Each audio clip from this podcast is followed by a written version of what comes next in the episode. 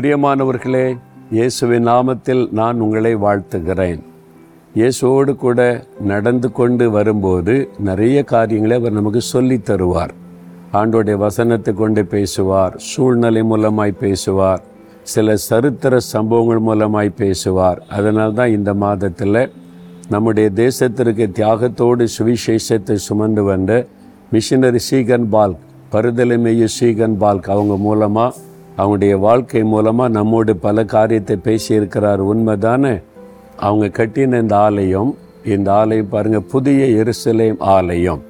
இந்த ஆலயத்தை நீங்கள் உள்ளே வந்து பார்த்தீங்கன்னா சிலுவை வடிவில் இந்த ஆலயம் இருக்கும். முந்நூறு ஆண்டுகளுக்கு முன்பாய் கட்டப்பட்ட இந்த அழகான ஆலயம். இப்பொழுது நீங்கள் வந்தால் இங்கே வந்து ஜெபிச்சிங்கன்னா தேவ பிரசன்னத்தை அப்படி உணர முடியும்.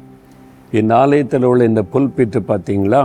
அது வந்து ஒரு கம்யூனியன் கப். நம்ம தெருவிந்து கொடுக்கும்போது ஆலயத்தில் கூட கம்யூனியன் கப். அந்த மாடலில் இந்த புல்பெட்டை செய்து இது சீகன் பால்க் மிஷினரி நின்று பிரசங்கம் பண்ணின ஒரு இடம். இல்லை எவ்வளோ பெரிய பாக்கியம் அந்த இடத்துல வந்து நிற்பது. நான் அந்த தேவ மனிதரை நினைத்து என் உள்ளத்தில் ஆண்டவரை துதிக்கிறேன். லுத்தரன் திருச்சபையின் மிஷினரியாக வந்து அதன் மூலமாக இன்றைக்கு இந்தியா முழுவதும் லுத்தரன் திருச்சபைகள் ஏராளமாக இருக்கிறது பல பிரிவுகளில் வட இந்தியாவிலும் அவர்கள் நிறைய மிஷினரி பணித்தளங்களை இப்பொழுதும் பணி செய்து கொண்டிருக்கிறாங்க. ஒரு தேவ மனிதர் வந்ததின் நிமித்தம் இந்தியாவில் நிறைய நன்மைகள் இந்த லுத்தரன் திருச்சபை மூலமாய் நடந்து கொண்டிருக்கிறது. நிறைய பள்ளிக்கூடங்கள் கல்லூரிகள் மருத்துவமனை ஊழியங்கள் அவர் விதை விதைத்தது இன்றைக்கு பலுகி பெருகி இருக்கிறதை பார்க்க முடிகிறது. அதனால் இப்படிப்பட்ட தெய்வ மனிதர்களை நினைத்து நாம் தேவனுக்கு நன்றி சொல்லணும். நாமும் ஆண்டவருக்கு ஏதாவது செய்ய அர்ப்பணித்து கொள்ளணும். அதான் முக்கியம் சரியா? சரி இன்றைக்கு ஆண்டவர் உங்களுக்கு ஒரு வசனம் சொல்லுகிறார். என்ன சொல்லுகிறார்?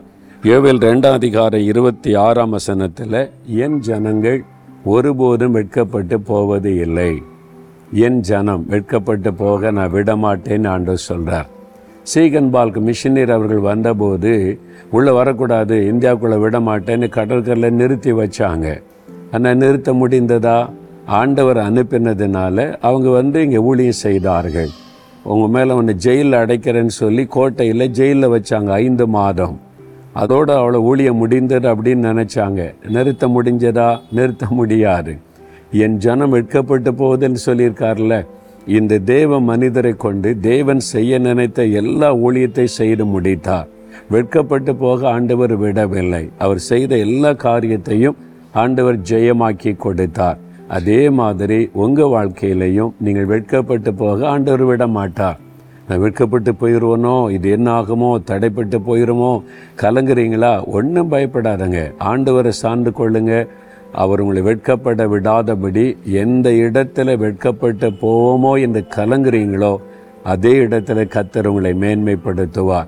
எத்தனை பாடு நெருக்க அவமானம் வெட்கப்பட்டு போவோமோ என்கிற கலக்க நிறைந்த நிலைமையிலையும் முந்நூறு வருஷத்துக்கு பிறகும் இந்த தெய்வ மனிதர் குறித்து நம்ம பேசுகிறோமே யோசித்து பாருங்க தேவன் எப்படி கனப்படுத்தி இருக்கிறார் என்று உங்களையும் ஆண்டவர் மேன்மைப்படுத்துவார் சரியா? அதனால் விசுவாசத்தோடு சொல்லுங்கள் நான் ஆண்டவருடைய பிள்ளை என்னை வெட்கப்பட்டு போக கத்தர் விட மாட்டார் என்று. இயேசுவே நான் உண்மை சார்ந்து நிற்கிறேன் நான் உம்முடைய பிள்ளை நீர் என்னை நடத்துகிறீர் நான் வெட்கப்பட்டு போக நீர் என்னை விட மாட்டீர் வெட்கத்திற்கு பதிலாய் ரெண்டத்தனியான பலன் வரும் நான் இதை விசுவாசிக்கிறேன். இயேசுவின் நாமத்தில் ஜெபிக்கிறேன் பிதாவே. ஆமேன் ஆமேன்.